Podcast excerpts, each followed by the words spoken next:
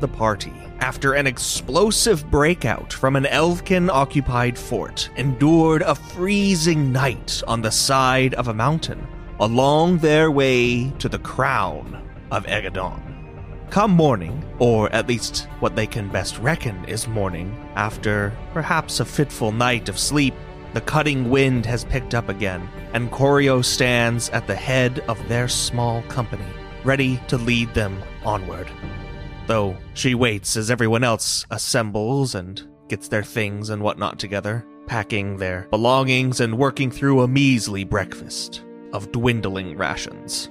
Vamok is putting all of his crap away, rolling up his bedroll and whatnot, but like, I don't know if this is possible for Vamok, but he seems even more sullen than normal.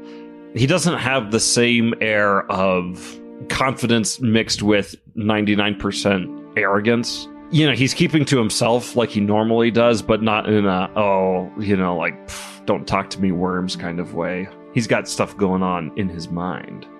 And he just gets ready to go. Doesn't say a word, puts his pack on his back, and then he just waits.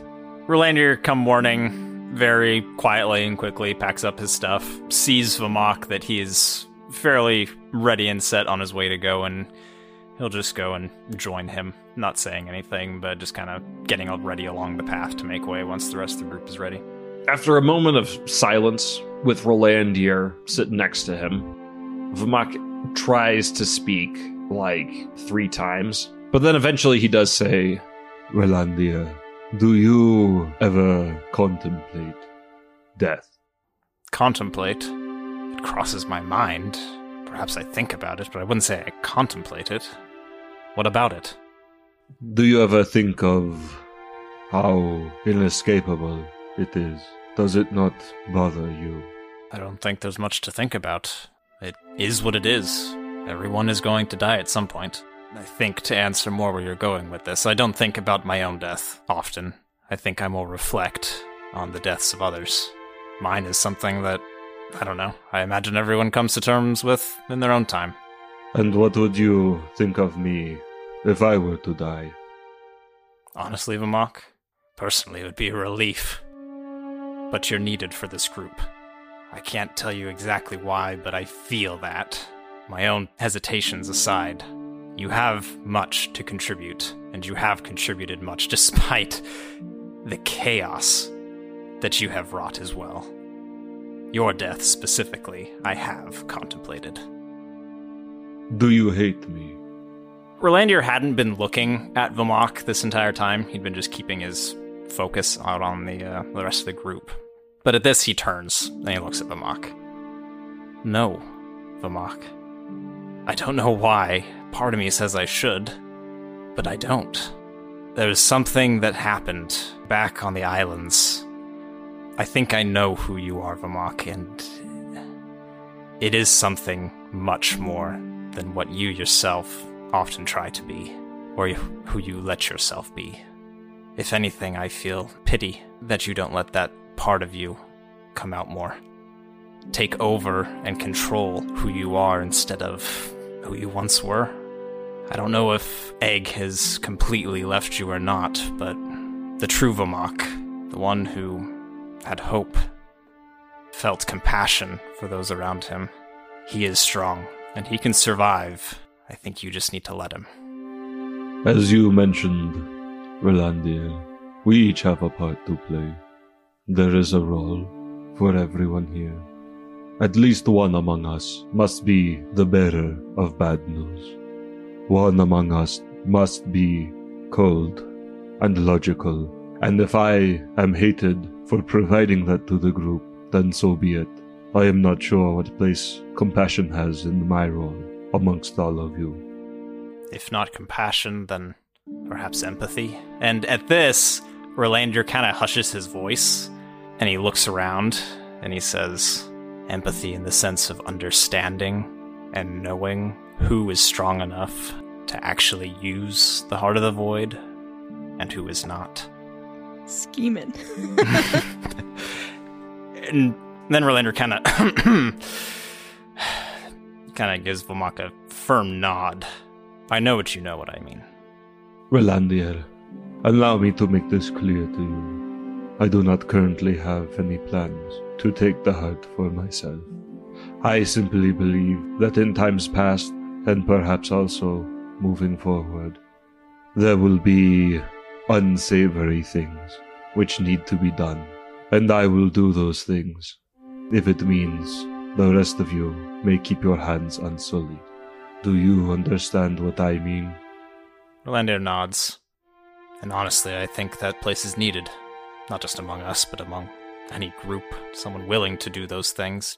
He kind of goes to maybe assist some of the others who are a little more slow going, gets ready to walk over and help them, but he just kind of turns back to Vamok and says, Just don't lose yourself to that person.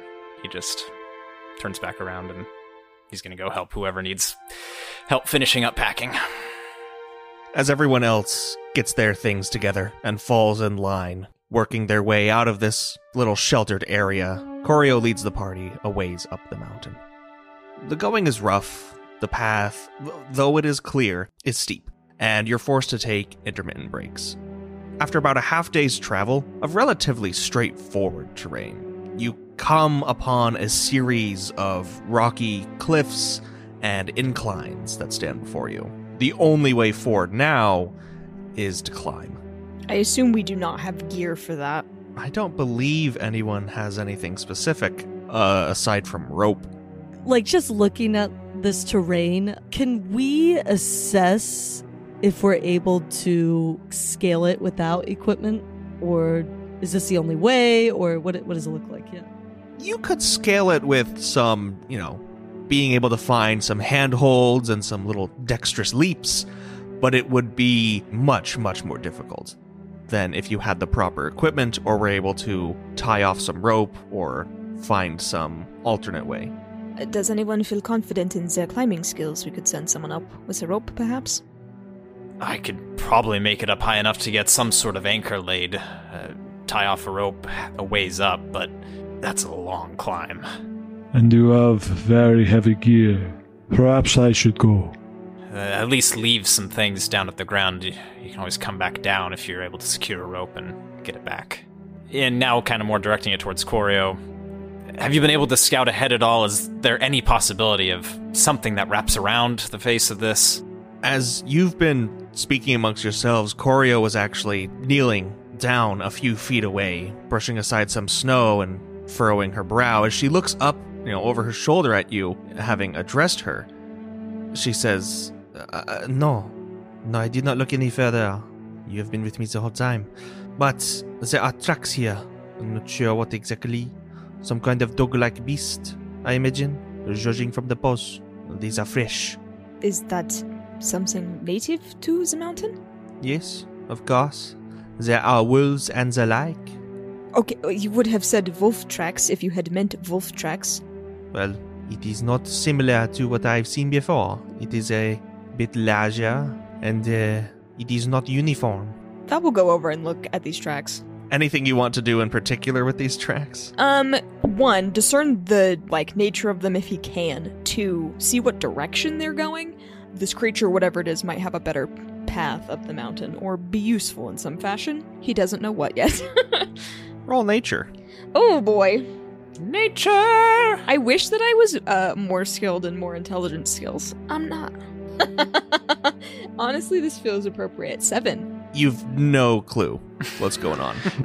Yep, they're not wolf tracks. you know, basically what Corio has told you, and you can see that they are a fair bit larger from what you might peg as a wolf or a coyote in your time. Corio, noticing almost the lack of insight gleaned on your part, Val's eyes just glaze over. points Go little cross she points to some depressions and indentations in the snow and she says, Look here and here. At first glance, one would assume it is from the animal lying down or something, but the rest of the tracks do not indicate such. It is as if there is some errant body part. Uh, do not know what. A tail or other appendage. it, it sounds horrible, the way you describe it.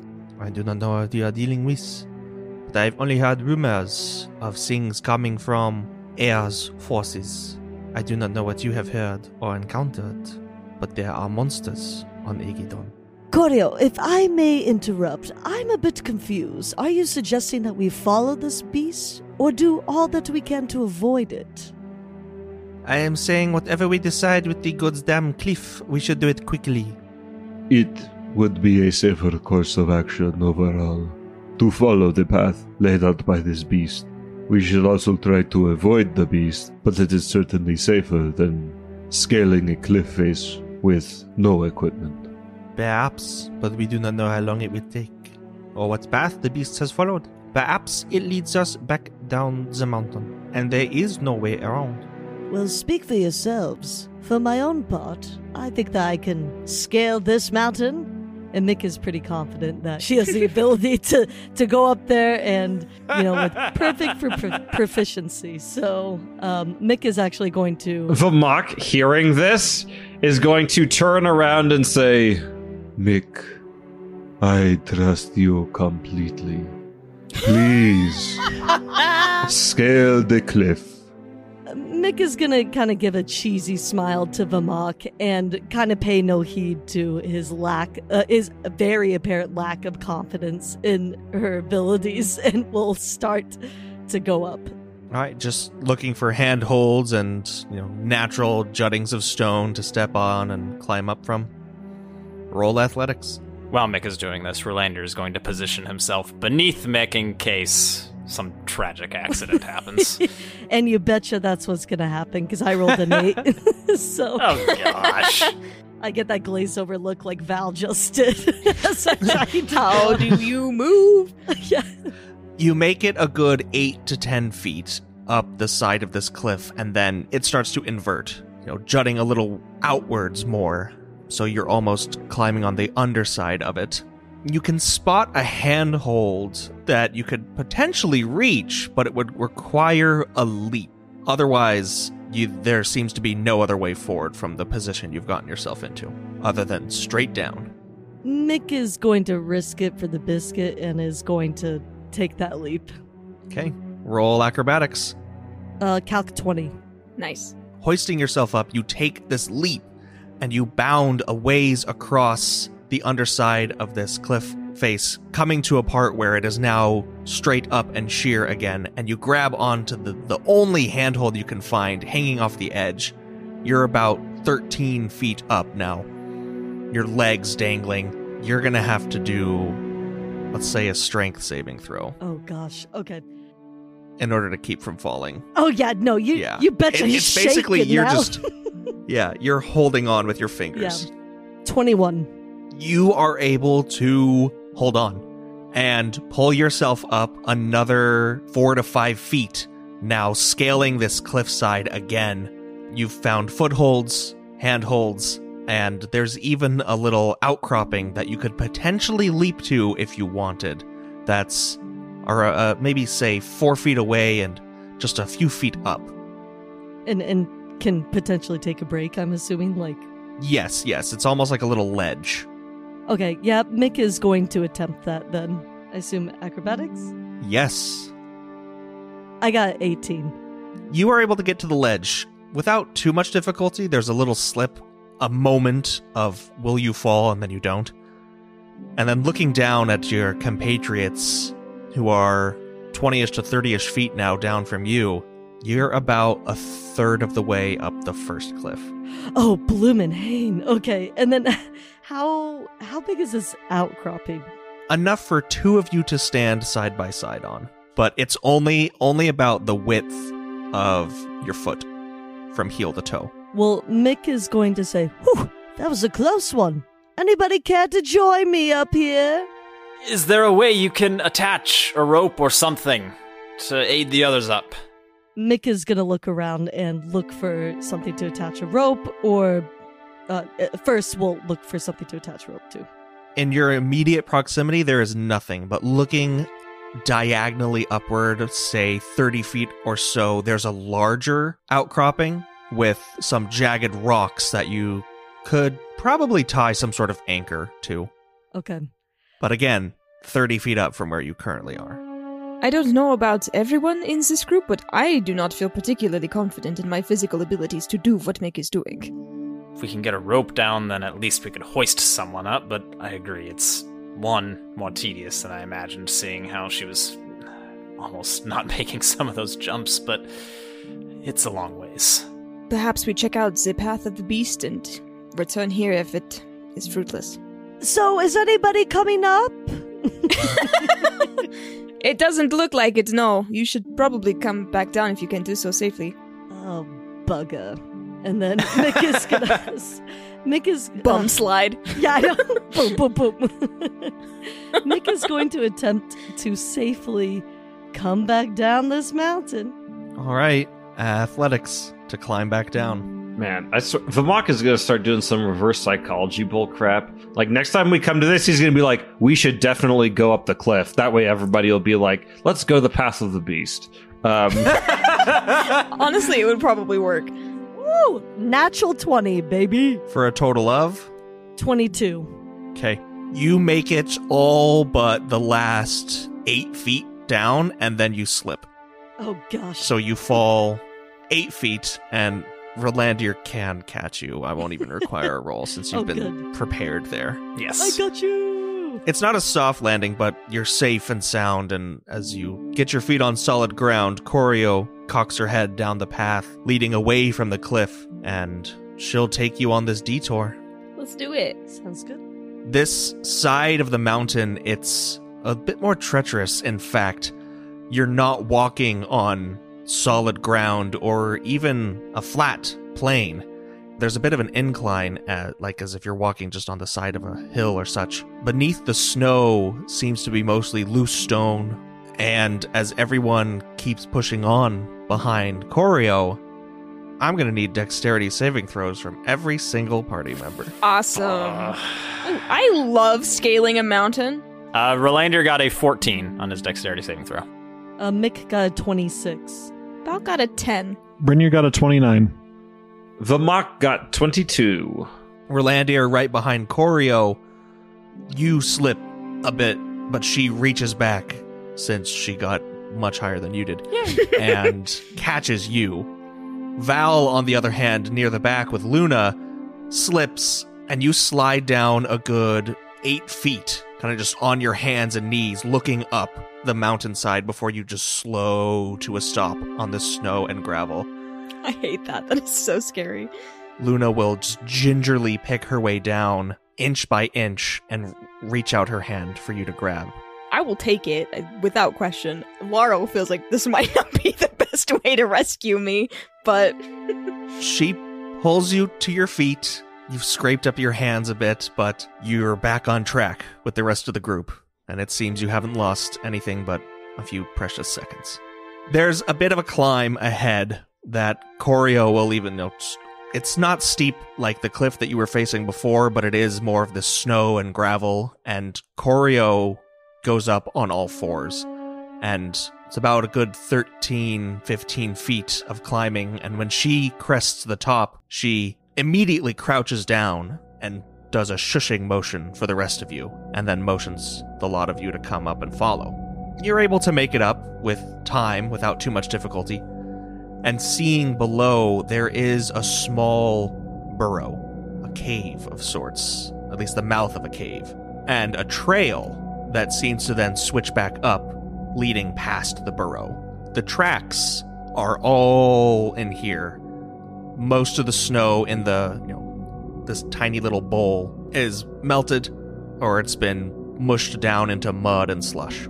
There aren't any signs of the beasts or whatnot, though Corio continues to not make a sound as she then descends into the burrow. Those tracks that we initially saw that were irregular, could that irregularity have been perhaps another animal that this beast was dragging? Or was it like I guess what I'm saying is is it was it like a constant dragging or was it like every so often there's like a fifth footprint or something? No, it's more like there were two or three footprints that weren't in normal patterns, and then there was something as if it were dragging a tail, or if it had an arm, dragging an arm intermittently in the snow. I, I, I presume, at least Rolandir is presuming in his brain, and he's trying to be a stealthy approacher of this burrow, not to make any noise or disturbances along the way. If you wish to, then roll stealth.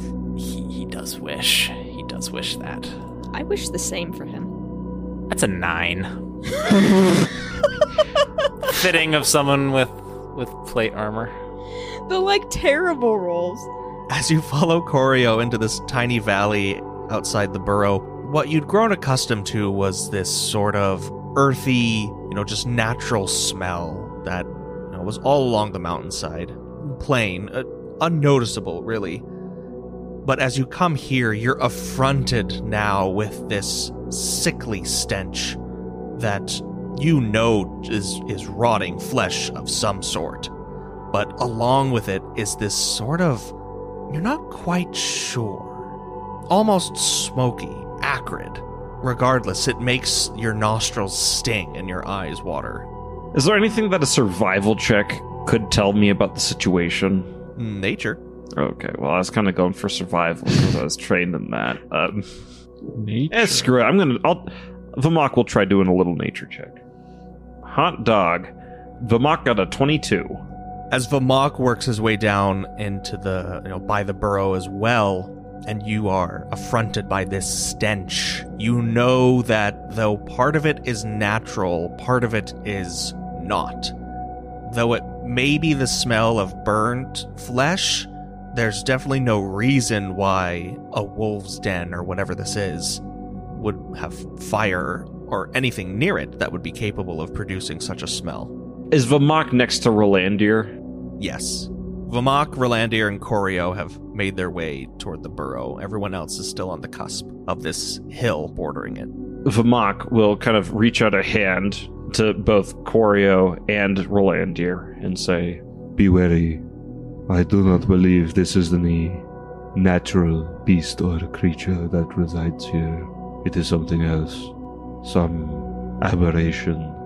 Rolandir just gives a silent nod, and then turning to Corio, is there a way around this spot to the path behind? I would really rather avoid it altogether. We will get the barrel or return the way we came.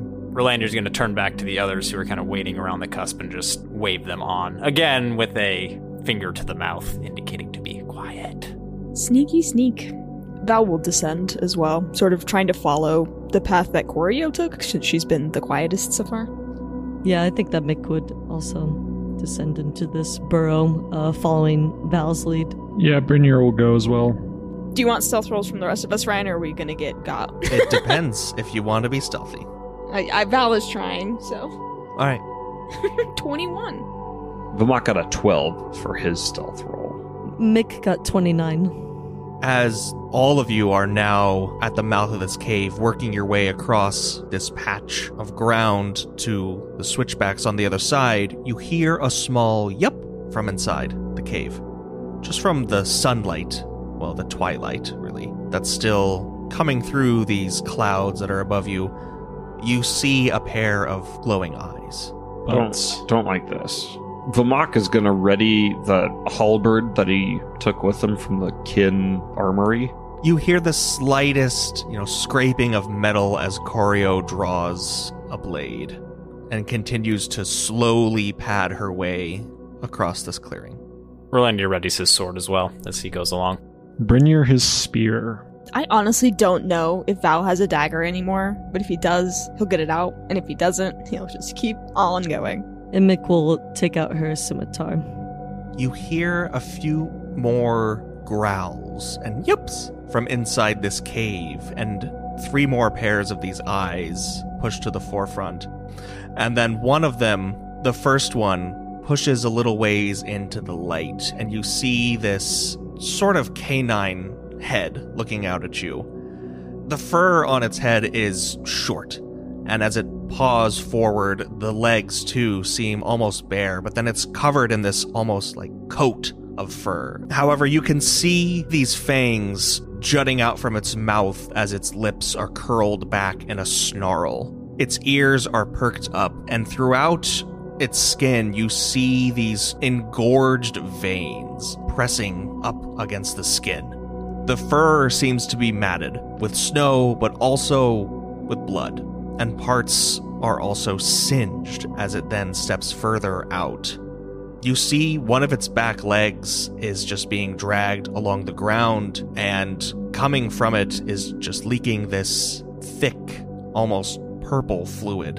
And then three, four, five more pairs of eyes start glowing in the cave, and more of these canines step out into the clearing. Two of them start to circle around to the hill that you just climbed down. Still behind us. Yes. As they're like doing this, Vamok will say to one of the others, perhaps Mick or Val or somebody that isn't Brynir or Rolandir, and say, It might be prudent to light a torch. Fire seems to be somewhat effective against them. noting the singed fur. All of them, in fact, seem to be singed or cut or bruised or bleeding in some way, shape, or form. And this leading one that came out first gives another little yup and then takes a step forward. As it does, it's slightly arched, the shoulders of its forelegs like rising and falling with each big step that it takes. Its head close to the ground. Can I do just like an animal handling to see if it looks like they are about to attack or if they're just like protecting their territory? Like like like are these guys like super aggressive or is it like uh we just got beat up so we're not feeling great? Roll 16? as Vamok takes a closer look at this creature in front of you, trying to gauge its next move, its intentions, whether or not it's just being territorial, trying to scare you, being curious, or about to attack, you notice something. Finally, in its gait, in its eyes, in its maw, it's dead. Oh no! It's Don't nuts. like that. I don't love that. Mick, at this moment, uh, upon hearing Vamok's instruction, will try to light up a, some kind of torch or something. Yeah, you can. And as soon as you do, these creatures begin to howl and yup and yip and start to encircle you even more. In total, now, there are seven of them that you can see clearly. Three of them are right at the mouth of this burrow, this den, and have come out a ways. Two of them have circled around to the hill that you came from, and two of them have circled the other way, blocking the path to the switchbacks. Okay, Vamok will communicate. Do not turn your backs on these creatures. There is something afoot here. They are no longer alive. Dead or alive, I honestly think we stand a better chance pushing our way up the hill. Fight through those two there, he says, nodding to the ones in the direction that is blocking where they want to go. Leave our fighters to the back, and then let the others push forward and, I don't know, let them push us up the mountain if they need to, but eventually we should be able to get to a defensible position. I don't like being surrounded. And he's kind of backing up more towards, like, the side where Corio is and up where those other two beasts were. I'm for that. Can we do that? yeah, okay, um uh, hearing that, Vamok will respond. Luna, Val, and Mick, you three should go ahead and remain wary. The rest of us will stay here and occupy these creatures. Corio and I will clear the path for these two at least. And then as soon as they're out of the way, you go. All right. Right. All right. Very well, you two. Take care of them, and then form up in a semicircle, and then we'll make our way to the trail. Very well. Corio fully has unsheathed her blades at this point, and she looks from Brynir to Rolandir. Finally, her eyes landing on Vamok, and she says, When you're ready, give the signal. and Vamok, he's got his hand up, and kind of everybody's still like slowly creeping away. And Vamok is looking the leader of this pack kind of dead in the eyes. And you see its eyes, these pallid, milky things, darting between your hand and your cells as you move, it matching and mirroring every step you take. And then you can feel the tension in the air. Now!